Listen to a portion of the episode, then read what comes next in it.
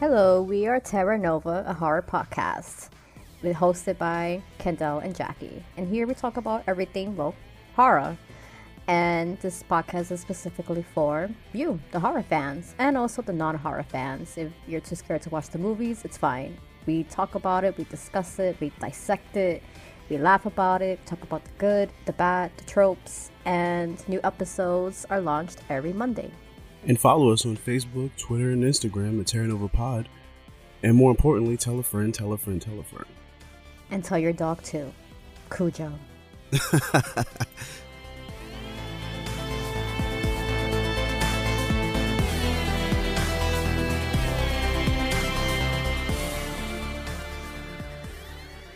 Hello.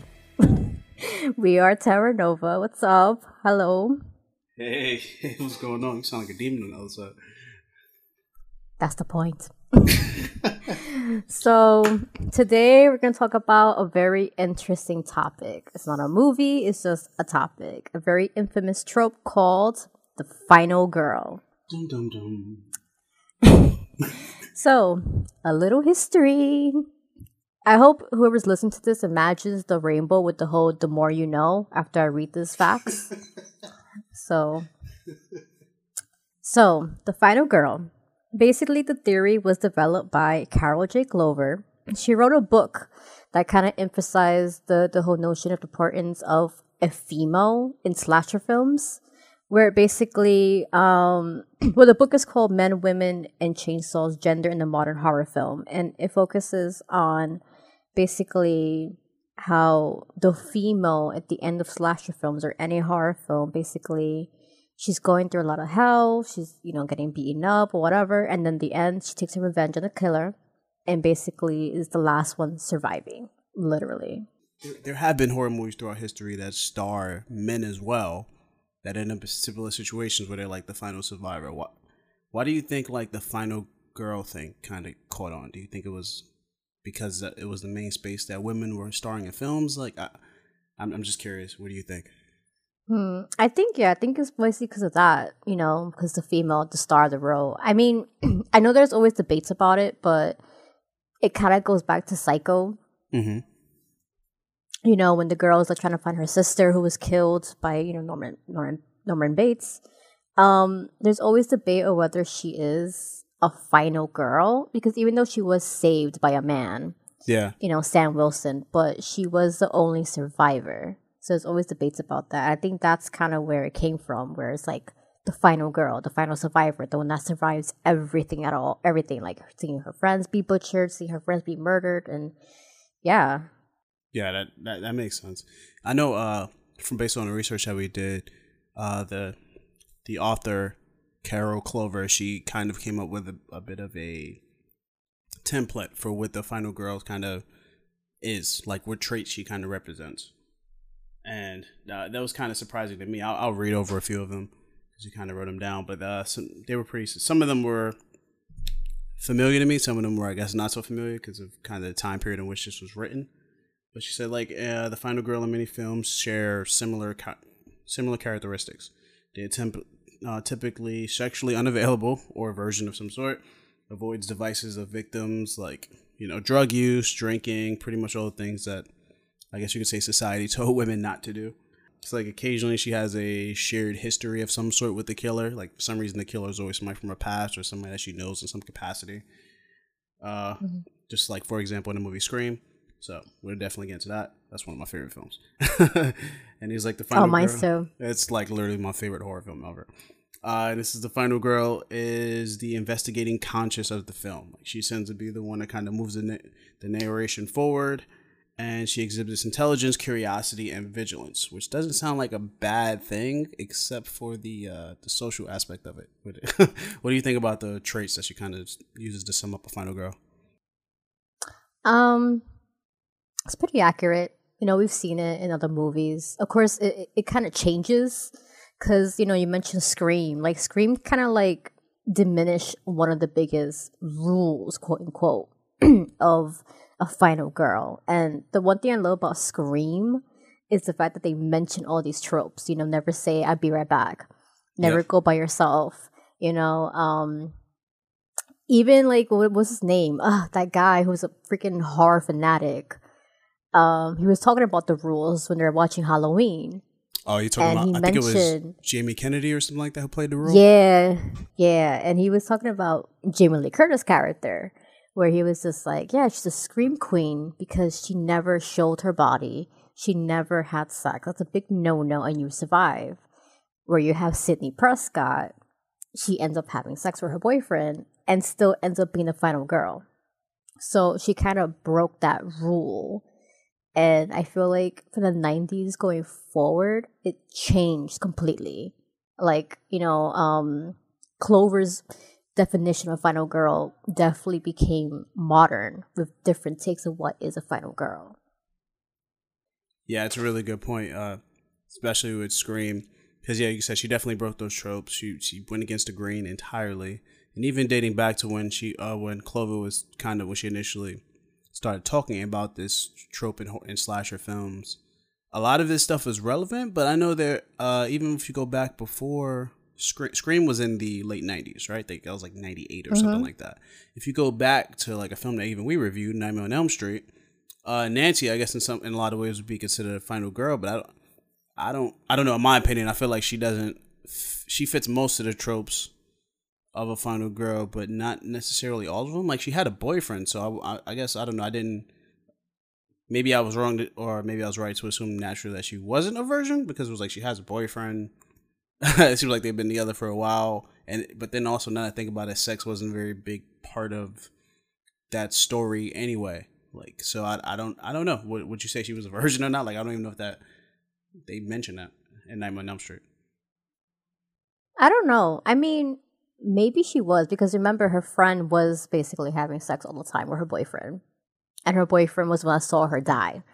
So it, it she kind of does fit the mold because she's she, she was the girl that doesn't engage in that. She never really engaged that much with her boyfriend, um, Nancy. Um, she was never into the whole partying, drinking. All she wanted to do was survive. But also, there's the article that I read where it says that how sometimes Final Girl is almost without gender. She's neither feminine or she's neither masculine, which kind of resonates Nancy. You know, Nancy was a, wasn't a typical pristine, you know, girly girl. You know, she had those traits where she was just like, no, I'm I'm gonna fight Freddy. I'm gonna find him. I'm gonna kill him. And you saw her like finding all these books to, to trap him, to bring him back into the real world. And the same thing with Sidney Prescott. You know, like yeah, at the beginning she was very like I guess quote unquote girl, girly girl. But even at the end she fought back. She knew what she had to do. The same thing with Jamie Lee Curtis' character in Halloween. You know. She it was just like they're genderless in a way, the final girl, which is I think is kinda interesting. Yeah, it's it, it is interesting to think about because I, I I recall like I we've we've seen seen them all like from Nightmare on Elm Street, Scream, and tons of other examples that we've seen in some articles. We uh you Mhm. know a lot of people tend to consider that a downside to being a final girl. They'd say, well, like Yeah. you know, if the the opposite of her, let's say like her best friend is usually the one that's like super promiscuous or highly sexual or highly sexualized throughout the film, whether she's like walking around randomly topless or you know, you always have those scenes in horror movies where there's the girl who's like hypersexual and because of that she usually has like some random scene where she's topless for some reason, whether she's murdered when she's topless, murdered right after just having sex.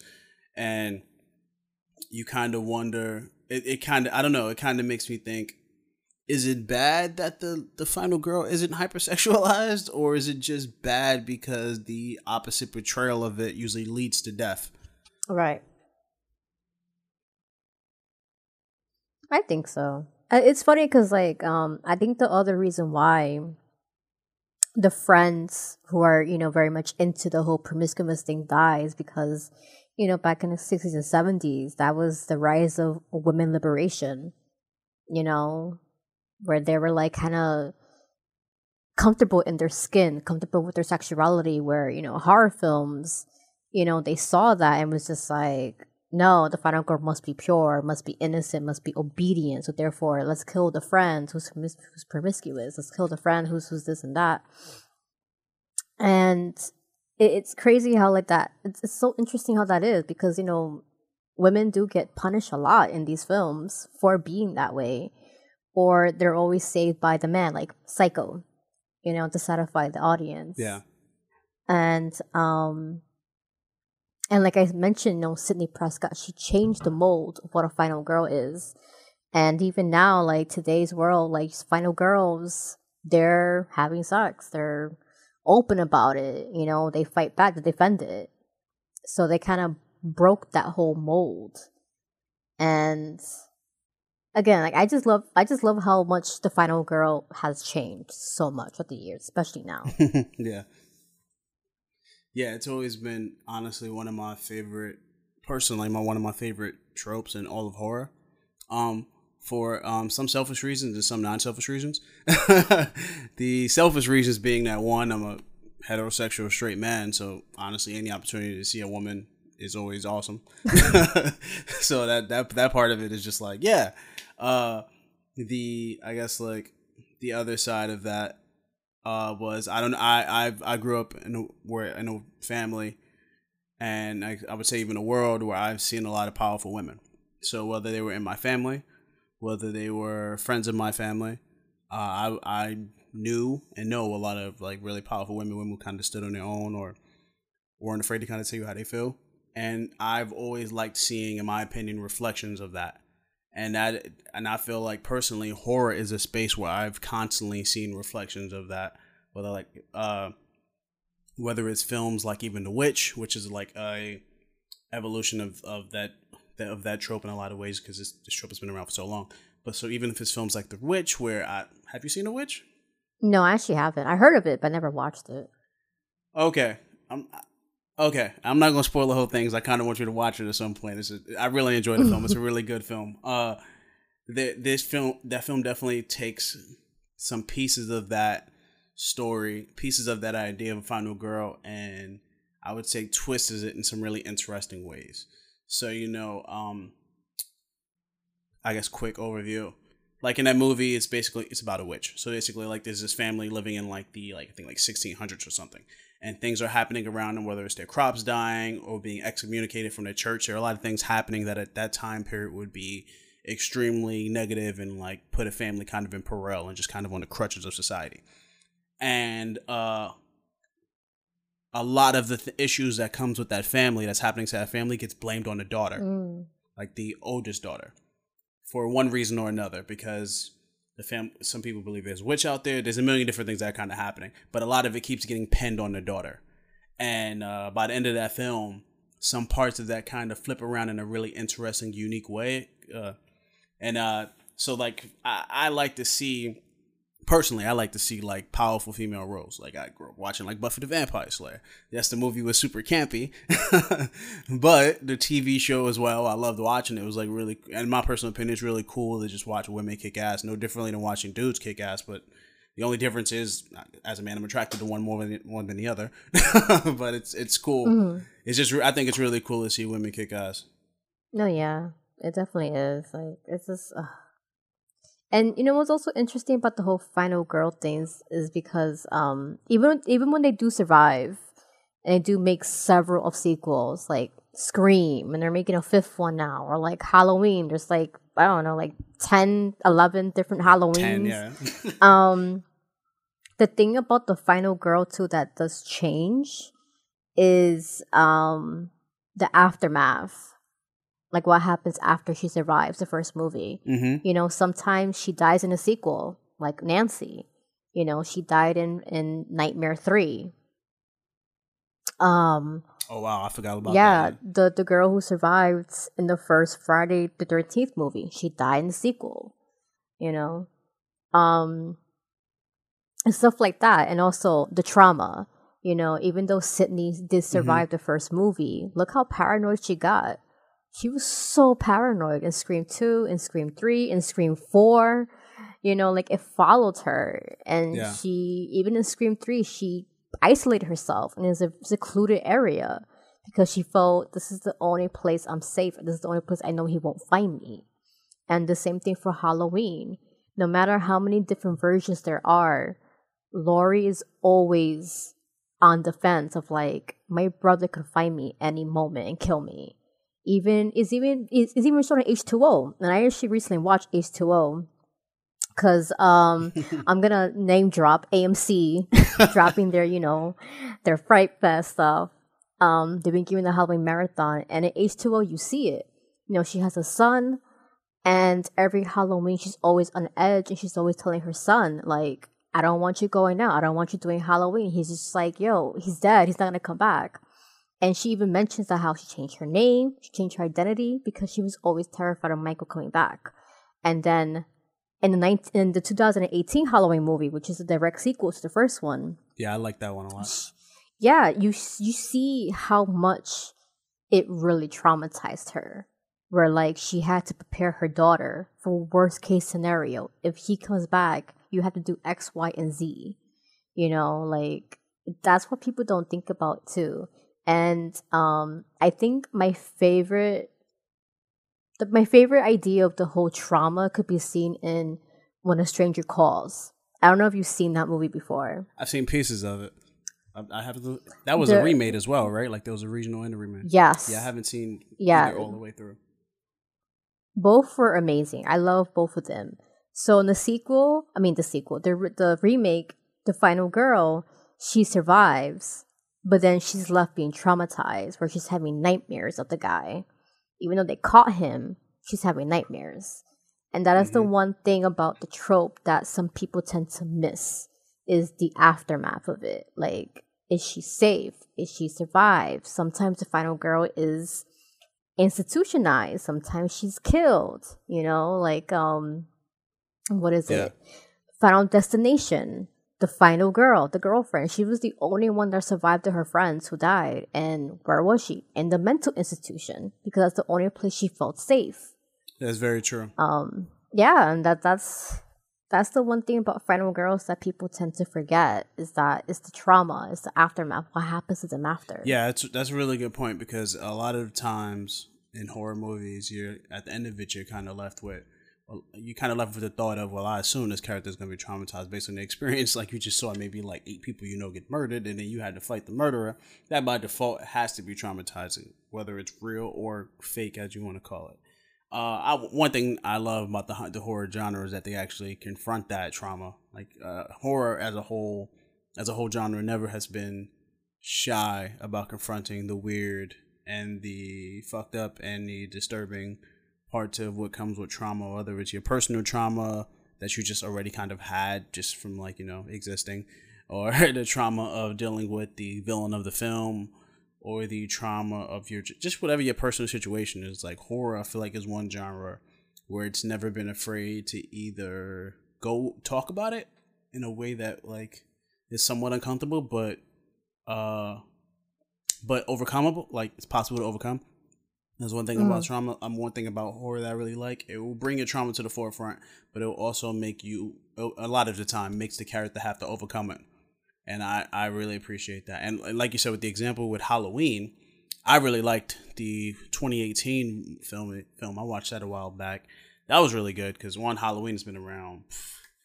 I, I didn't even realize too recently when me and you were talking about it. Halloween's been around since 1978. That is old. Mm-hmm. Yeah. that is old as fuck. Like I was born in 89. That is old. That is that is way before I was born. And to think that it's still mm-hmm. relevant today, they're even making another sequel following following up to the 2018 version. And mm-hmm. yeah, they uh her character one thing I really like when people talk about the evolution of the final girl, one thing I really like about Laurie's character is her evolution into becoming a bit of a survivalist. Like from what I recall, mm-hmm. I haven't I haven't watched the original one in a long, long time, and I and I probably watched part two a little bit more than the original one because I really like the doctor character. He was he was hilarious to me. But um, yeah, when, Sam Wilson. Yeah, he was great. He was that, that doctor was great. He's the man. Uh, but Laurie, like at first in the series, at least from what I recall, at first she wasn't necessarily. She was more of a damsel. Like she was a damsel. She she definitely you know fit the bill for a final girl. She was a damsel she of course michael's her brother so she's she's trying to avoid the trauma of that situation but like she was surviving from film to film but she wasn't really i would say like actively preparing for the danger that was to come it was more so like she was kind of you know like a regular person kind of hoping to get past it at some point and then Michael Myers just kind of kept, you know, reoccurring because they kept making sequels. that kind of happens, yeah. and that that was really cool. And then for us to see that evolution in the 2018 film, where she's like, "No, I'm actually going to prepare now." Because I'm realizing that this situation is completely unavoidable, so I'm just going to prepare in every way that I possibly can. I I thought one that was really that was really awesome because for for a few reasons I thought that was really awesome one in the film world in general, we just don't see older women. Like we just don't. We I, I can't even recall many like older women movie stars. Like we just don't see that. Let alone them being like the lead of the film and like the hero of the film and like not like a like just a slapstick character or somebody who's just joking. Like her character in the 2018 film was straight up like an older woman who's been through this shit enough, kind of over it, but kind of preparing for the day that this thing happens again while at the same time being like matured and like didn't have a problem with being kind of grisly but also caring. And I don't think we see that type of character a lot, especially from like a woman. We usually don't see those kind of characters on film, so that's why I like that movie. No, definitely. And the thing too about Halloween, um, fun story. Originally, Michael Myers wasn't her brother. They changed it just to give it more definition. Oh, I never. Because in the first one, he had no motive. Yeah, he had no motive. He just wanted to kill people. That was that was it. He had no reason for being what he was. It was only until afterwards that they say, "Oh yeah, that's that's my brother." I think in a sequel they established that to make it more like, "Oh my god," you know. Um, but originally, yeah, she was he wasn't her brother. They weren't related. They just changed it for storyline. And um, to get back into the 2018 Halloween, the one thing I love the most about that film is the fact they showed the effect she had on her children, her daughter. Her daughter was so like, I don't want to be near you. She made me grow up this way. She raised me this way. She knew how to use a firearm. She she had a bunker in her basement. And her daughter was just like, I don't want to be part of you. I don't want to be part of the family you know, you get to say hi to my daughter once a week or once a week. I forgot what it was. And her husband had asked, like, why you like this with your mom? And then you find out because of what Laurie went through, you know, in the first Halloween, it makes sense for her to be like, I'm gonna prepare my child and myself for the worst case scenario. In yeah. case he finds me. We need to be ready. I do not want to get through that. And I just love the fact that they showed the aftermath of that, like what her daughter went through through her eyes.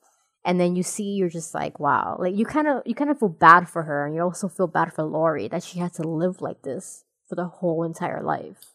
Yeah, you definitely feel bad for them. I think that's that's a big part of the trope of being a final girl. Is like, uh, for, fortunately with a film, you get to see like living the character's life for a little while, so you can really see like kind of where they were prior to the trauma of the end of the film and you see that mm-hmm. in a lot in any film that has a final girl. And it's, I just think it's it, reading the article about how this how that trope has evolved was like really insightful for me as somebody who's been watching these films like pretty much since I can walk.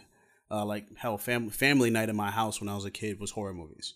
So same, so, same. yeah. So watching these things since I was a kid to, to now, it's really interesting to see how the trope has evolved. You know, some some articles have even talked about the character in in the movie. Uh, what was the one I'm thinking of? Uh, Re- uh, Ready or Not. That was a pretty good one. I don't know if you you saw that one. I think that was with like Samara Weaving or something like that. Did you see that one? I haven't seen that one. No, I heard of it though, but I haven't seen it. Um, I know they also mentioned the following. I saw the following before. I've actually watched it, and yeah, and going into the evolution of the final girl, yeah, is no longer tied to a slasher film. Yeah, final girls are found in supernatural films now, monster films now, you know, like revenge films now, and um, Jennifer's Body supernatural, oh, yeah. but also movie. revenge. you know, like she took revenge for what they did to her friend. You know, they turned into an incubi. they turned wait, um, no, they turned they turned her to a succubus. Yeah. And um, you know, she got revenge on the guys who did it. You know, final girl. The trope did change. Yeah, it's, it's definitely changed.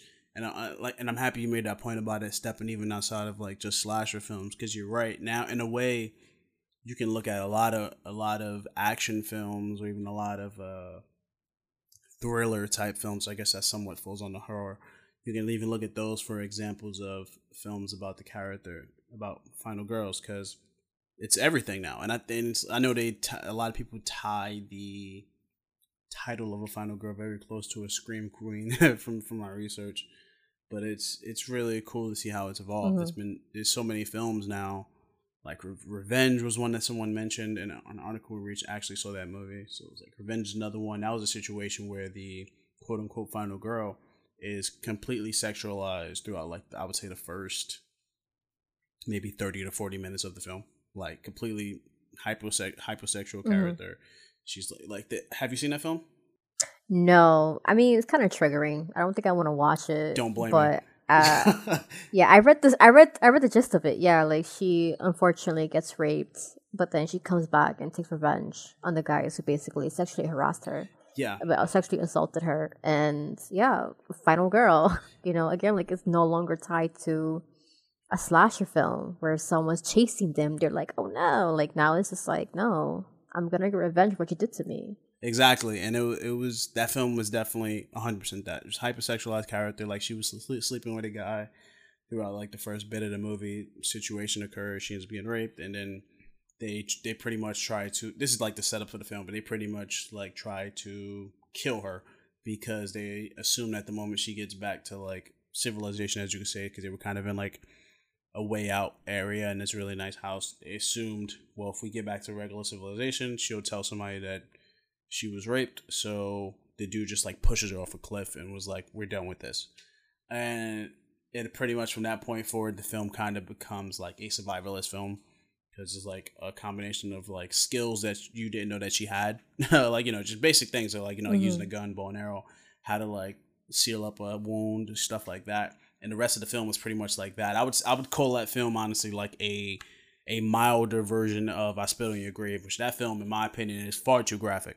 As somebody who watches graphic stuff, I don't know if you've ever seen I Spit on Your Grave, but I would not recommend. I think I I think I think I asked you about that, and I was like, "Is it good?" I think you said, "Yeah, it's good," but I haven't watched it either. Okay, now I know because I, wouldn't recommend that film to yeah. anyone. I don't care.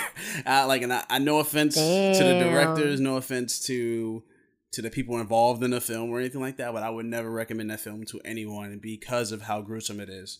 It just like, and it it, it fits into the trope of Final Girl very much so but it's it's it's too much in my opinion. It's it's like if you want to watch somebody basically get psychologically and physically decimated for about 40 minutes and then watch like 15 to 20 minutes of revenge, sure, the movie is for you because they've made I think about 8 of those anyway. So that series as a whole apparently people like it. I'm not mad at the people who like it. I'm not mad at anybody involved with it, but it's just not for me. I was like, this was too much. I don't one. I don't like to watch rape and horror at all. It's just not my thing and I don't think most people mm-hmm. go into films hoping to see rape. I would hope not. so like that's not my thing. Yeah. But uh the way they do the way they pretty much traumatize and attack that woman in that film before it gets to her getting to revenge was even too much for me. I had to fast forward through like most of the film until I got straight to the point of her just uh, killing people because I was like this is a lot. Like I just I, I I don't do good with rape scenes in any film. I literally fast forward through them. I think the only film that I've watched the rape scene in intentionally was like the movie uh the girl with the dragon tattoo and that's because a friend who recommended the movie to me was like it's kind of important to the rest of the film and it's not long so i was like all right i'll bear through it but normally rape scenes come up i'm out it's not my thing. Same same. It's, it's triggering for me so i can never watch it. It's just too triggering for me. Um just for disclaimer, this is a lot because for those who's been listening for these past few episodes, as I mentioned before, Kendall always picks the most craziest ass movies that makes me go, "What the hell, Kendall?" so for him to say he's not recommending a movie says a lot. Just saying, just saying. You're right because I'm I'm not the harshest critic. I'm more I'm the kind of guy to watch a film, and if they've noticed by now, pretty much from all the movies that we've done, we're what episode seven now we're not exactly hard critics. Like we're like we find things in the mm-hmm. films that we like, and then we we we can talk about the thing that we like forever. And if it's something we don't like, we're, we're cool with that too. But we definitely are like, hey, I enjoyed this film. We're those those kind of people. And yeah, it's it's mm-hmm. rare that I would be straight up just be like, I'm not with this film ever. like that is super rare. And I can't even think of many films ever yeah. in any genre that I would feel that way about. Um, but when you were talking about revenge, and I did read an article about it, it kind of reminded me of um Junji Ito's Tomie. And I don't know if any, if you know about Junji Ito. He's a very famous horror horror manga artist and writer. He's he's notorious. He's the Stephen King over there in Japan. Oh, wow. Um, and it's kind of like that. Tomie is a girl. You know, she was like kind of promiscuous. You know, she had a reputation. She kind of had like an affair with a teacher. He didn't want anybody to find out. So what he did, he got his class, he got the whole class together to kill her. And when she came back, she came back as a succubus, basically taking revenge on everybody. But the downside of it was the fact that whenever she gets brought back, she always gets killed and then gets brought back again. Oh, there's like so many different stories of her. What, hold like, on, what is this? Uh, this is a movie, a manga? What? It's a manga, and it's called Tomie. It's a huge amount of stories about her. It's, it's crazy. It's, it's really sad too, because in the beginning you're just like, oh my god, hell, this girl is crazy. But then you're just like, damn, like you really feel bad for her, what they did to her. You know, like she comes back for revenge. You know, it's, it's not Final Girl esque, Mm-hmm. But in a sense, she she's immortal, so she can't really die. Even though when she does die, she always comes back anyway. Uh. But that's what ah. reminded me when you when we are talking about revenge and Jennifer's body. It reminds me so much of that of Tomie. Like for those who read manga who are really into Junji Ito or not, read it. it. It's such a good series. I recommend it. It's so good. I might check that out. That sounds pretty cool. I'm trying to think about it because again, like we said, like Final Girl has changed so much, like Revenge and Supernatural. You know, like it follows supernatural film about a demon, you know, who chases after you for having sex, but the girl survives. Yeah, I guess um, by their definition, that that film, that kind of demon or kind of film, kind of fits into the old purity thing, the old purity issue that mm-hmm. they used to have in those films. That's what it follows as well, and it, it was a cool idea really I enjoyed the film. It was a pretty cool idea. But I guess doing research when it, when that film came up, I definitely thought to myself, "Is this take us backwards? Like, like mm-hmm. did we mm-hmm. evolve past this, or is, should I just look at this as a cool concept? Like, I kind of wasn't sure." Right. Yeah. yeah. The same. Um, another interesting, like supernatural final girl could be Carrie. You know, her friend, the oh, girl yeah. who witnessed everybody die, and you know you know, at the end was like, oh, Carrie gets into L. She goes and visits her grave, and boom, she has nightmares from the trauma of what she endured. And then I love how they brought her back in Carrie 2, The Rage. Mm-hmm. And it's it's funny how her character became the the school therapist where she counseled a whole bunch of girls. And I love the scene where she's trying to counsel some girls who witnessed this this one of the classmates kill, killing themselves. And then the cop had told her, was just like, was like, why are you still trying to save that girl you couldn't save? And they show flashbacks of her witnessing Carrie go apeshit on everybody. and that's another example of trauma from being a final girl. You know, she she's living with that. She's trying to atone for what happened because she was one of the girls who bullied Carrie.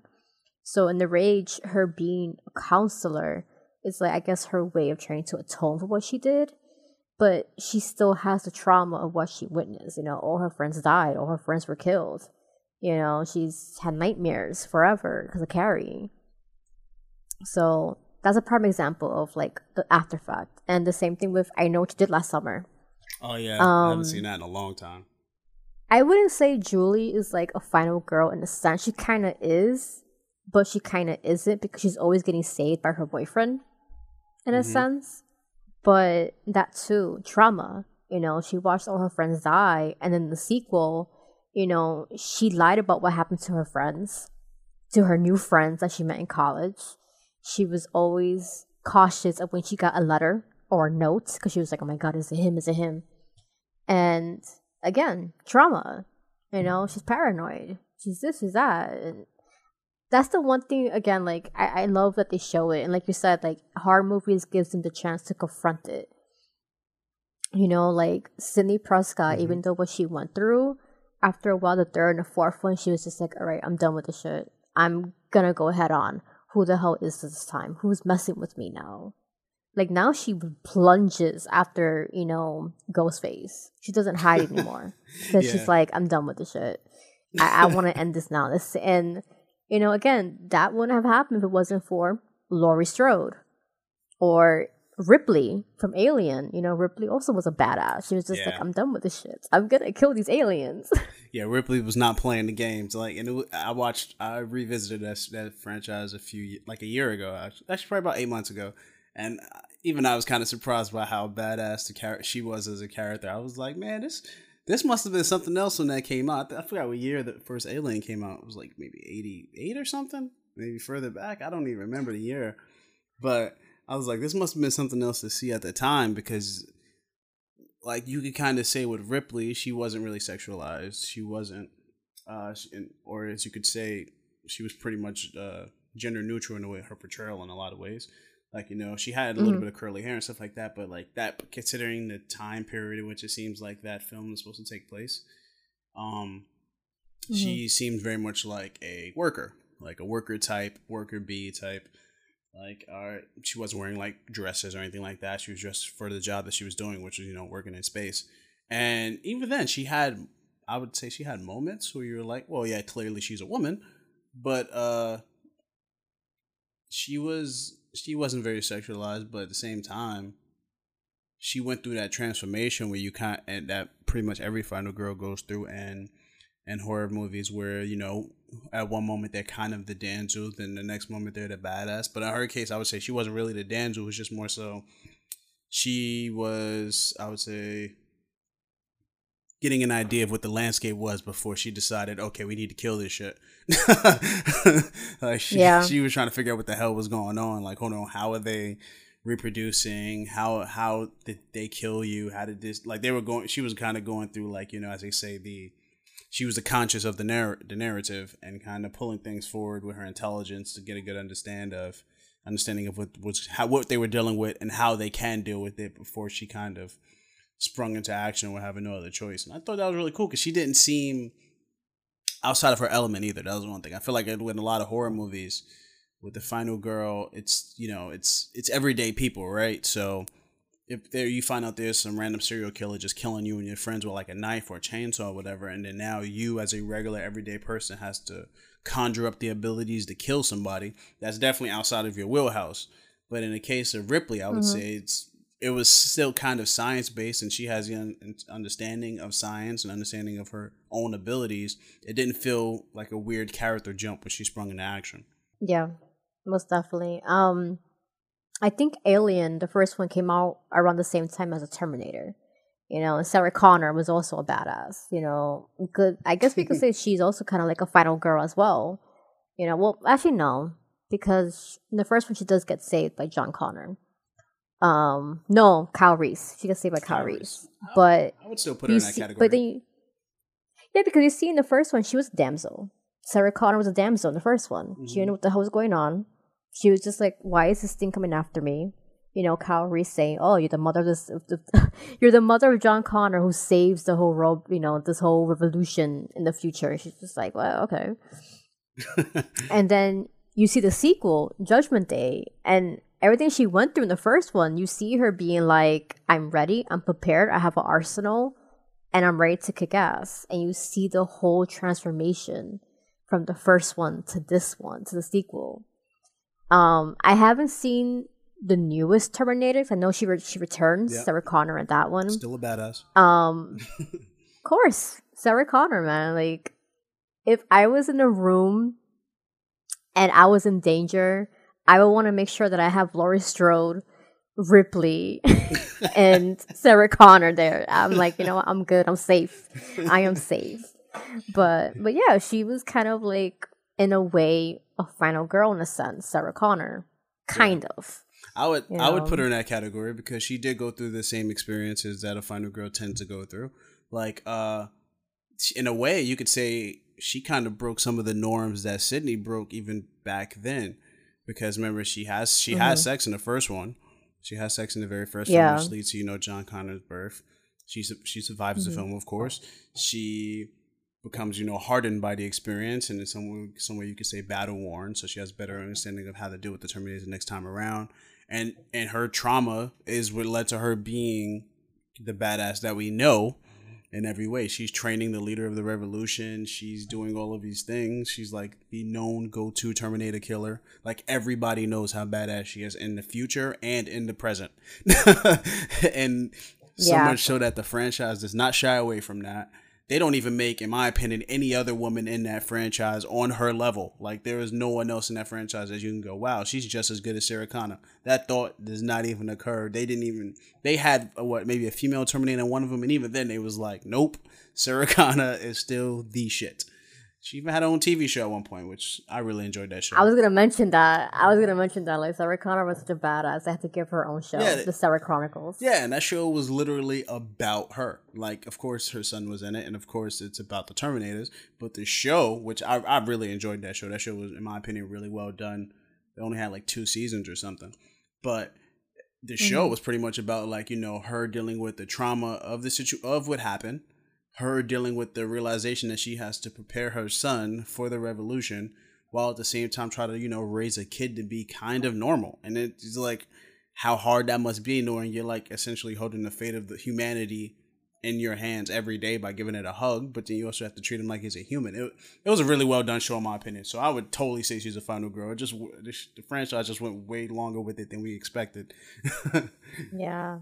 Also, because it's different universes, but that's True. no. That's a different. That's a different discussion that we have no time for that because I'm a huge Terminator nerd and I will go on and on and on about that. So yeah. good point. Good point. Um. Yeah. But yeah. But like again, the final girl is just is, is just really amazing and how much it changed. Um. How much it it had it has evolved. Like it's just it's just wow. It's just very wow. Yeah, I, I wonder. I know it normally doesn't, but I a small part of me wonders if like the final girl trope kind of also includes like if it kind of includes villains too, because I think of like that movie. I think when you talked about this movie before briefly, the movie Raw, which is actually one one of the articles we read references the French uh, French film. I believe it was a French film called Raw about like this girl whose family is all like vegan and they just none of them eat meat ever and they have like a very strict thing about being vegan and then she goes to school goes to this school for like veterinarian and, and then she kind of discovers that like her family is essentially cannibals. Very weird Oh yeah. insane like plot twist um that comes pretty early in the movie but it's like a wild plot twist and it's like her dealing with that experience and in a you I would say in a way she's a villain of the film. Uh like she of that film in particular like we don't have to get into all the details of it but in a way she's kind of the villain and the hero of that story it's so that's very daring i don't know if you put that the final girl some people seem to but what do you think I would say so. Again, like it it really has changed. It evolved so much. You know, there's no longer a guidelines of what defines as a final girl anymore. As long as you survives, you're a final girl. You know, that that's how I see it nowadays. No, seriously, that's how I see it. I feel like it evolves so much that as long as you survive, you're a final girl. And I think um it's funny you mentioned Raw because there, there's an article I read that they mentioned Alien versus Predator. You know, the female girl Mhm. that was there, final girl. She Oh, yeah, survived sister. on her own. Yeah. yeah. i think that was Sanaa Lathan, if, if i recall i think it was Sanaa Lathan. Sanaa Lathan. Yeah, and that was it was so badass because, you know, the predators kind of saw her as their own. They didn't Yeah. attack her, they didn't do anything. They marked her, gave her a mark that only they have as warriors. yeah they, They saw her as an equal. they gave her weapons and everything they made a weapon for her i'm mad they never brought her back i was like mm-hmm. come on man you had the sister fighting with predators you don't bring her back I know. I was so bummed too, but yeah, they they mention her too as being dubbed a final girl. So therefore, you kind of do see how much it changed. You know, as long as you're you're a survivor, you survived, you're the only one standing. You're defined as a final girl. You know that that's it, and it's just it's just so interesting how much it changed. Yeah, and there's there's there's uh, there's a million more examples, but one I kind of want to mention as well. I know it was a movie that you personally told me you never want to review again because how much it scared you was, but Hereditary. uh, that movie. If only you could, if only you could see my face right now. I have like the only stoic face. Like that movie is the devil. Yeah, that movie is is wild, and I feel that movie is so wild. I feel like even without the supernatural element, it would still be a good film because it's just you're literally watching a family fall apart for like two hours, and it's it's traumatic. And that the the actress, the lead actress, I forgot how you say her name. I think it's like Toni Collette. She's like Australian or something. Uh, some people are starting to consider her like a final girl as well because she's done a few horror movies. I mean, she even did another movie with uh, I think it was Jake Gyllenhaal. Uh, yeah, it's called like Velvet Buzzsaw. It's like a horror movie, another horror movie, a little bit more of a dark comedy. Uh, basically, like this, they're like art people, and like the art is starting to kill people. It was like really weird. But uh, oh, I saw that movie. I saw that movie. So I like that movie. Yeah. It, it made me laugh. it was funny. It made me laugh. It was hilarious. yeah, it was really funny. That's why I want to be as an artist. That's my dream as an artist to have my art kill you. I'm like, that's how I know I made it into the art world. so all of you art collectors out there, you know now. You just find Jackie. Her artwork may or may not kill you, but that's the, that's the upside to it. So pay top dollar. I'm a monster. I'm a monster. but uh, yeah, Hereditary is another good example. I would say like I. Like uh, I guess yeah, you could, the people like to put her in the category of like a screaming queen or a final girl because of she's pretty much a lead in that film, and there's a lot of things happening around her that's really crazy. You know, between it's a spirit or just things happening with the family. I like man that movie. I've I've only seen it one time, but it is so memorable because her scream when her when she discovers that her child died it was so striking. I was like, oh my god, and and it's funny when she was even talking about the film. I think in like an interview, she was like, there were no easy scenes in that film. Every scene just felt like it felt hard, and just like super demanding of her. But yeah, so that's another film where you could say that she's a final girl, and uh, at that an older one, which I can't recall many of those. Like I said, outside of Jamie Lee Curtis in like the Jamie 2018 Lee. version, Yeah. I can't think of many like older final girls. They're usually like you know teenagers or like early twenties. Whether they're sexualized or not, Mhm. they're usually you know super pretty. So that's pretty interesting as well. We've kind of gotten to that point. And the one thing about Hereditary too, I mean, again, that movie was just like I, I only saw it once, and I saw it in my friend's house with the whole family, her whole family. Were- I was so freaked out, so freaked out. We had to go on Reddit just to read about it because we, couldn't sleep. That's all. And nothing scares that girl, my friend. Nothing scares her. She loves horror movies more than I do, and nothing freaks her out, and that freaked her out.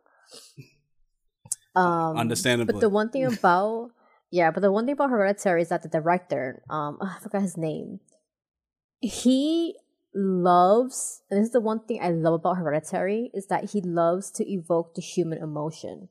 That is why the Hereditary movie and even Midsommar is so Yeah. like memorable. He loves to tap into their emotion where he'll yeah, it, it makes sense for her to say that how it was difficult the movie because he does that. He pushes you. He wants you to show all your human emotions. That's the one thing he loves to show. yeah, his name is is uh, Ari side. Aster. That's his name, Ari Aster. Yeah, like he's he's he's brilliant. In my mind, he's brilliant as a writer and director. Like he knows how to really get under your skin.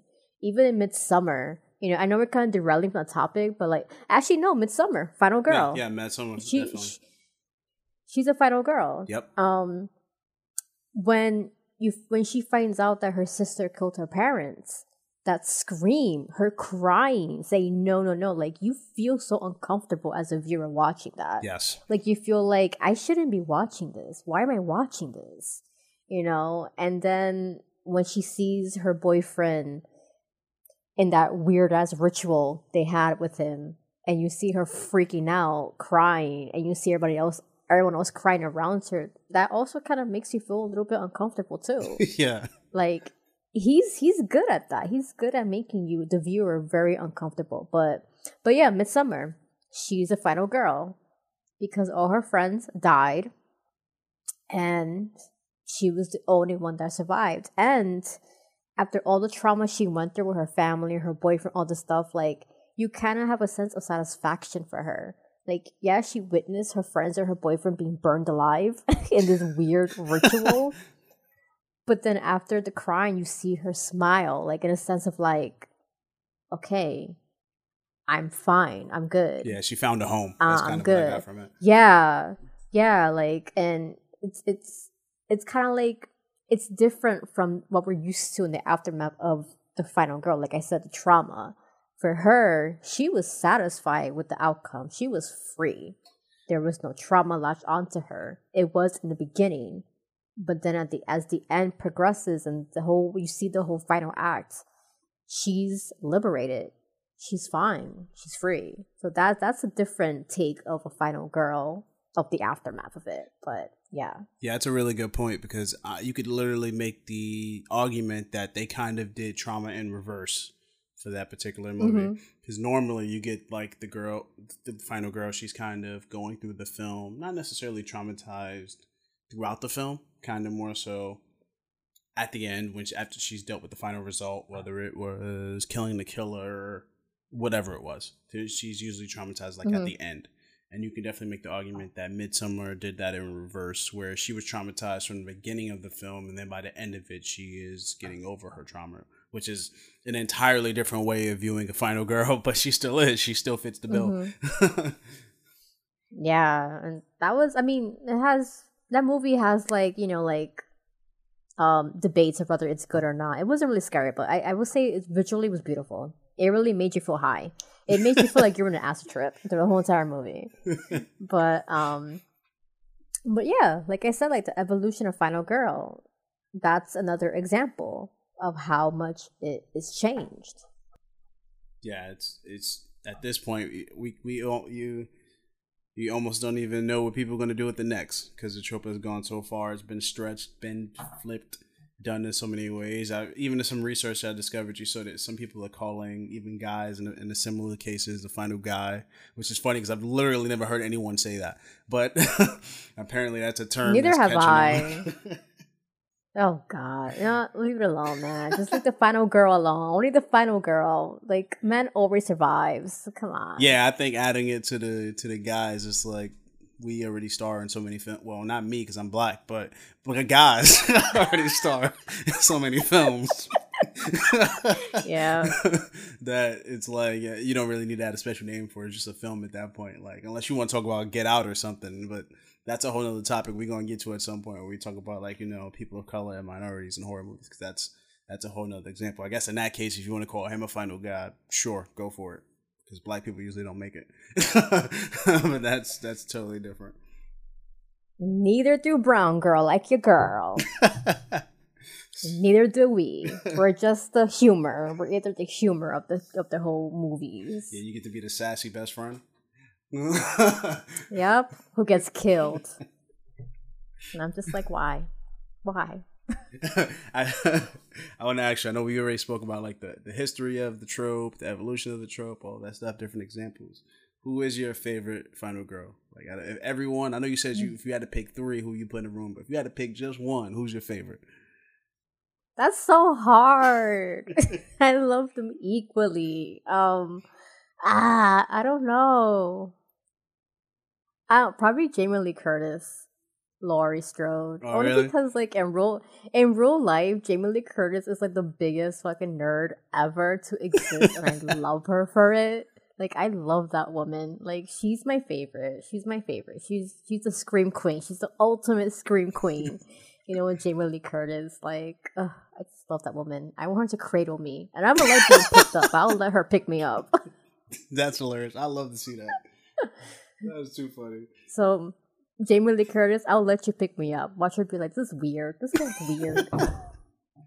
I don't know. She's. I'm sorry. She's so cool. She might not even think it's weird. She'll be like, "This isn't the first time I got this request. Come here, girl."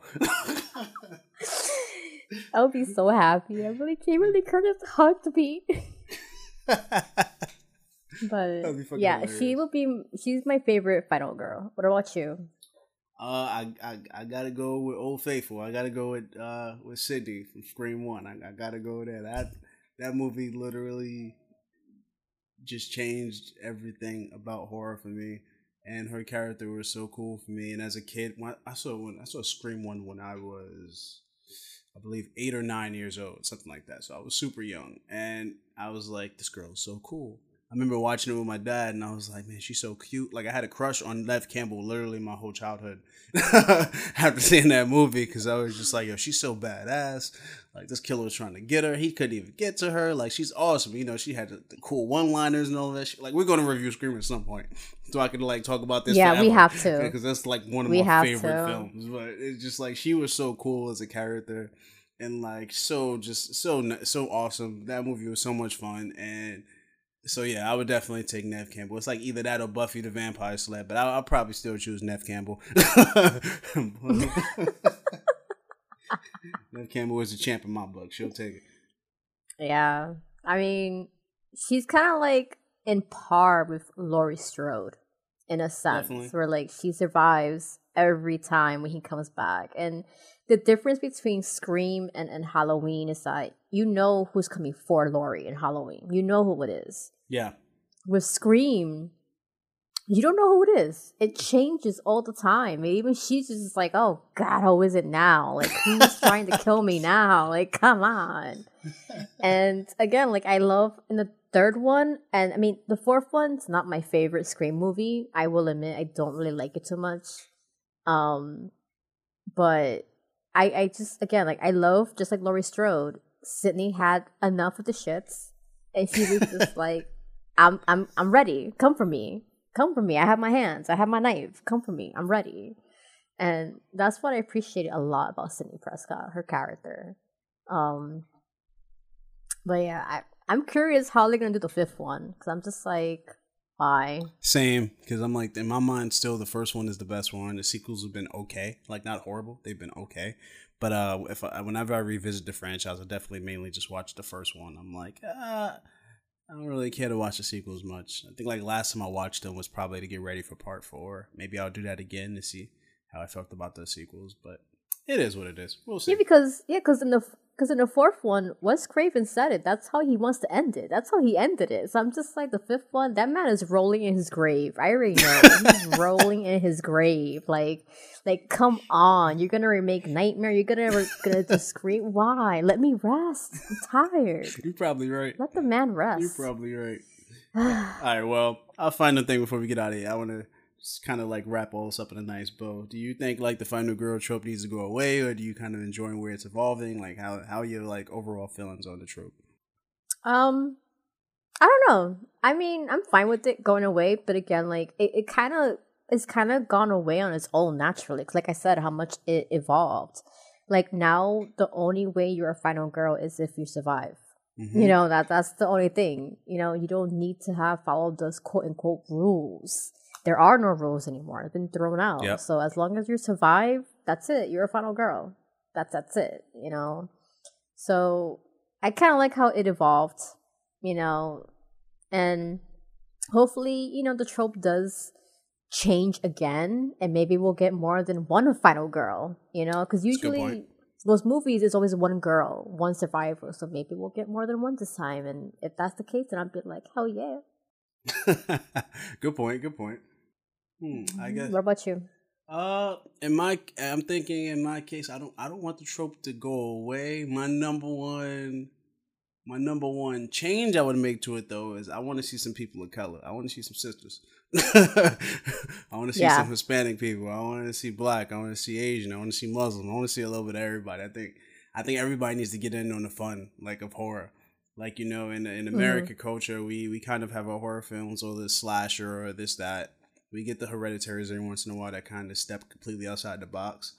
But I think we don't get enough of the extreme diversity that could kind of come with like stepping into different cultures. Like you're Hispanic, so you know there. I can imagine the different stories that you know in like Hispanic culture that would definitely translate to a good horror film that could star like a leading Hispanic woman. Like you know, everyone's heard of Or Latina. exactly. Yeah, Hispanic Latina. Yeah. Exactly. Like there, there's so many different. Even if you got like really specific and you went like Mexican or like Colombian, like every culture has their own stories that can very uniquely translate into a horror film. And I think if we we do a few films starring different people that you know just aren't white women, we will get some of those stories. And then even we'll probably get like even the generic stuff that stars people that just aren't white women. And I think I think that's my, probably my biggest criticism for it because Otherwise, we love these films. Let's be real. We love Nightmare on Elm Street. We love Scream. We love Halloween. Mhm. we I love The Witch. Like I really like that movie. I'm gonna force you to watch that one. we we love Yay. we we like we love these films. So just like my my biggest complaint would be to drop these people in. I, I used to always joke and say I'm kind of happy that a lot of horror movies don't have diversity because I don't have to watch black people die.